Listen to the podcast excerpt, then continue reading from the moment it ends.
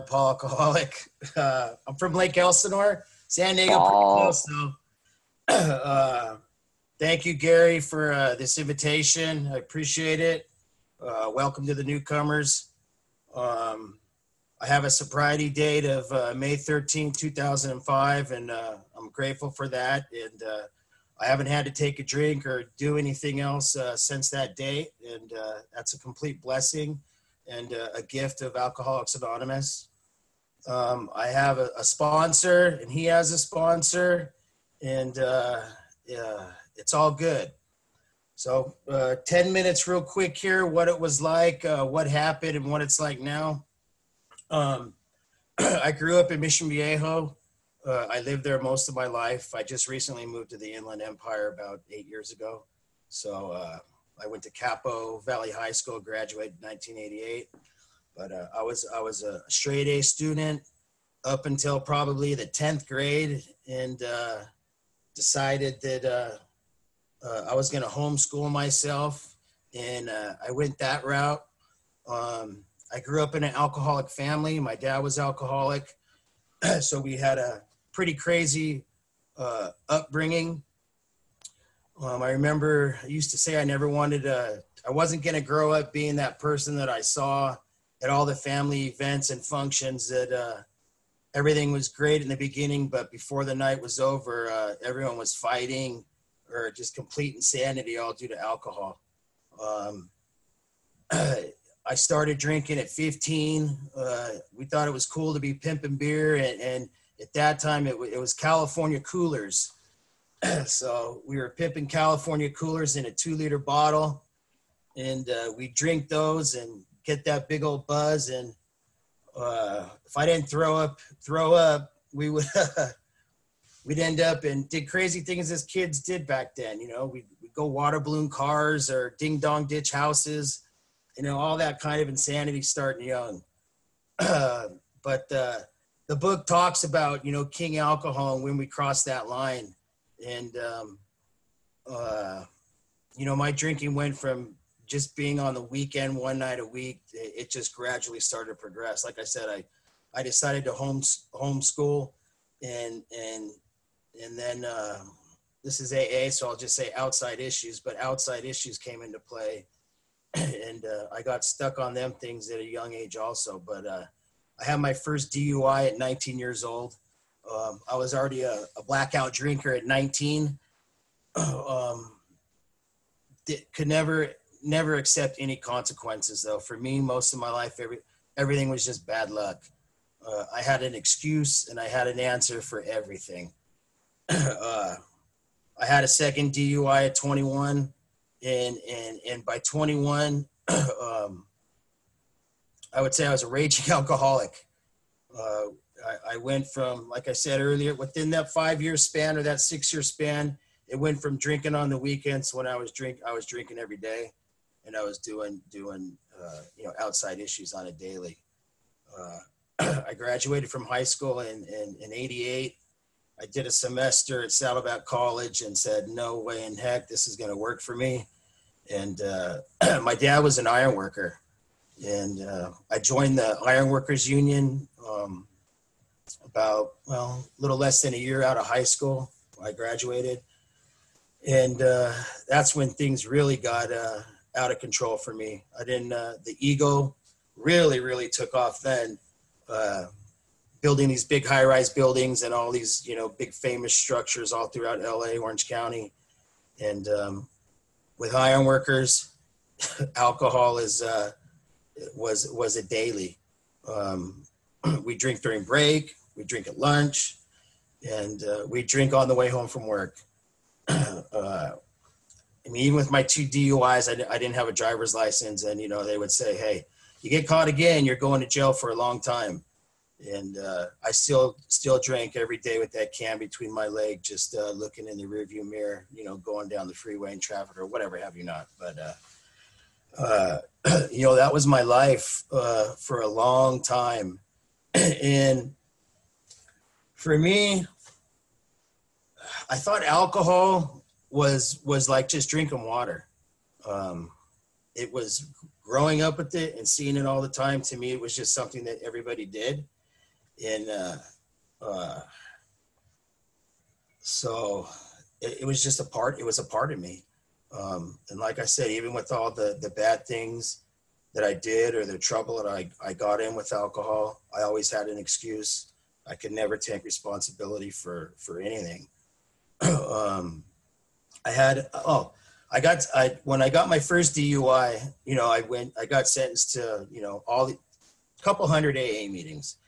and I went to one and it was at the, the old club there off of El Toro Road. And uh, I remember those guys saying, "Hey, you should come back in here." And I was only 19 at the time, and uh, I was like, "No way!" And you know, only by the grace of God did I make it back at, at, at 35 years old. And uh, I just ended up signing all those court cards on my own, and uh, I just wasn't ready. I wasn't ready. Um, so I ended up with three DUIs. Last one was in 2001, and and uh, I got sober in 2005. Um, geez, where it went to, I mean, I was a blackout drinker. Uh, I drive drunk all the time, and thank God I never killed nobody or hurt nobody else. Uh, you know, we get home from Friday or Saturday night and ask in the morning, you know, who drove home, and they'd be saying you drove. You know, that's that's kind of alcoholic I was, uh, and and it was it just alcohol turned me into someone that I didn't want to be anymore. But what really broke me was uh, outside issues, and um, I did them all. I did them all. Uh, but that's what really took me to my knees. Uh, I never knew the root until I got sober was alcohol, but that was the root of all my problems.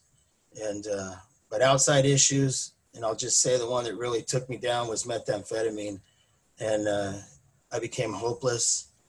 Uh, I was a person who was was soulless, who uh, experienced uh, incomprehensible demoralization over and over and over and over, uh, to where uh, you know it just started. I, I, was I was dying inside.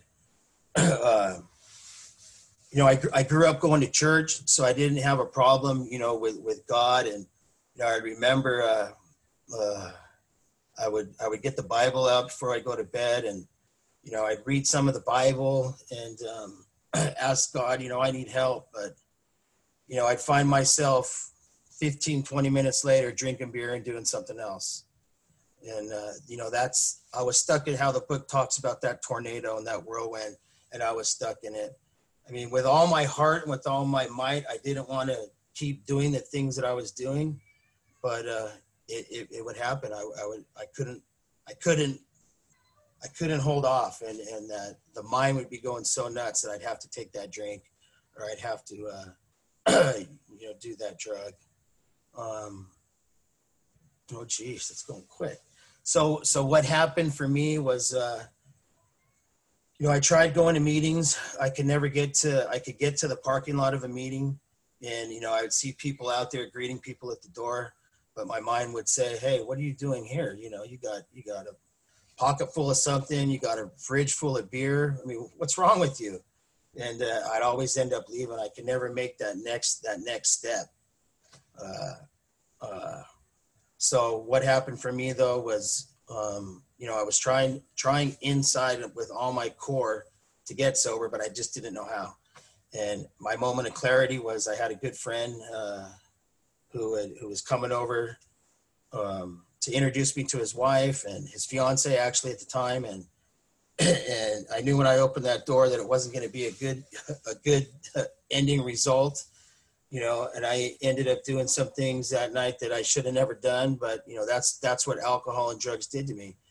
And you know we woke up in the morning as my buddy's knocking on the door trying to get in and I'm not opening the door and and, and you know his fiance's in, in my bed. I was like geez had a moment of clarity and I realized that hey, you're you're a piece of shit, and uh, everything that you think you know about life, you don't know anything, and look what you've become.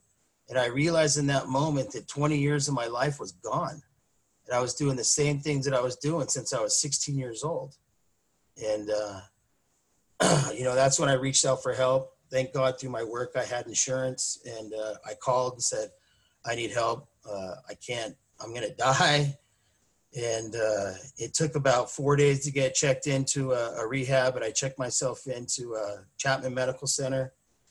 and um, when I got there, they told me that you know they were probably just going to discharge me on an outpatient. I said, no way. If uh, if you guys can't, if I can't stay here, there's no way I'm going to make it. I won't come back. So I told them to take my blood pressure. Once they took my blood pressure, I got admitted because we had been partying for a week straight, and uh, they admitted me right then. And uh, you know, after a couple days, I come around and and I had to get into these groups. And I remember them telling me that, that this little book, this book right here, there's a 164 pages in this book will change your life. And I was like, no way in hell. You got to remember. So I think I know everything, but uh, I got to the point to where uh, I, I, was willing to do whatever it took not to be that person that I was anymore. Uh, powerlessness that was easy for me to accept. Um, I had no issue uh, admit, admitting complete defeat to that king alcohol, but uh, uh, I had hope there. These people said they were sober for for a day, for 30 days, for 60 days, for a couple years. I was like, no way in hell. How is that possible? And, uh, you know, they continue to say the book, sponsorship, and the 12 steps. Uh, I dove in, I dove in head first and never looked back. Um, uh, got a sponsor, did the first three steps in there. And, and the most important thing was, is I let, I, I, I let it all out. I remember crying and I cried for maybe a good week but uh, I didn't cry like that my whole life, and and and that was 35 years of uh, of shit inside of me that you know kept me drinking and using uh, other things. But um, I did the steps there. I got out, got a sponsor. Uh, I, I, I went to my first meetings in in in uh, El Toro. I lived in Lake Forest. And uh, I remember walking uh, into my very first meeting once I got out of uh, the rehab. It was a 6 a.m. meeting at the club in, in, in, El Toro. And I opened that door, and you would walk down a hallway and go down a hallway, and, and you'd go into the meeting. But heard all this laughter and everything. And I knew when I opened that door, I had a, a spiritual experience there of the, I'm home. I made it. And um, I met Kelly there. Uh, I got sober when Kelly did uh, we'd always end up at the nine o'clock meeting, but you know, we, uh, we suited up and we showed up and, and, and from doing that, I've been, I've been eternally blessed. Said I, I haven't had to have a drink or do anything ever since. Uh, what it's like today is, I mean, hey, life is life, but I learned that sobriety is life. All those years I thought I was living life, I wasn't living shit. I was lost, uh, living a false reality and and sobriety is life. Is it easy all the time? No, it's not. But Alcoholics Anonymous and the 12 steps have given me the tools to deal with it. And I don't have to do it alone. That's why I have a sponsor. Um, and, and, and I've recovered from a hopeless state of mind and body.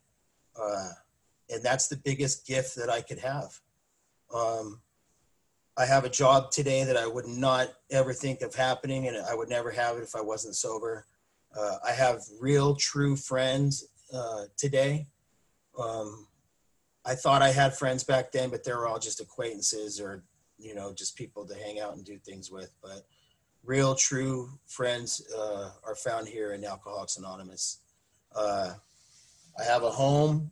You know, it took me 50 years to get, but uh, you know what? I'm okay with that because uh, everything is in God's time now, and, and, and, whatever His will is, that's the beauty of love life today.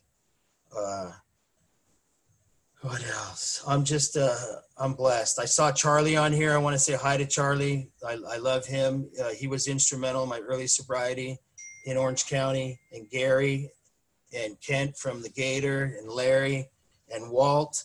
Uh, I, I, we do a meeting, a as Bill sees it meeting um, small meetings, but intimate, where we uh, could really, really not hold back nothing and, and, and, talk real sobriety and how we really feel. And that's been the biggest blessing is when I could find those, you know, meetings like that uh, to share that experience, strength, and hope. Um, so I'm just uh, eternally grateful to Alcoholics Anonymous. Uh, Gary, thank you uh, for asking me to, to speak for 10 minutes. Uh, kind of crazy speaking to computer, but it's all good. What a blessing. Uh, what a blessing. So uh, that's all. Thank you.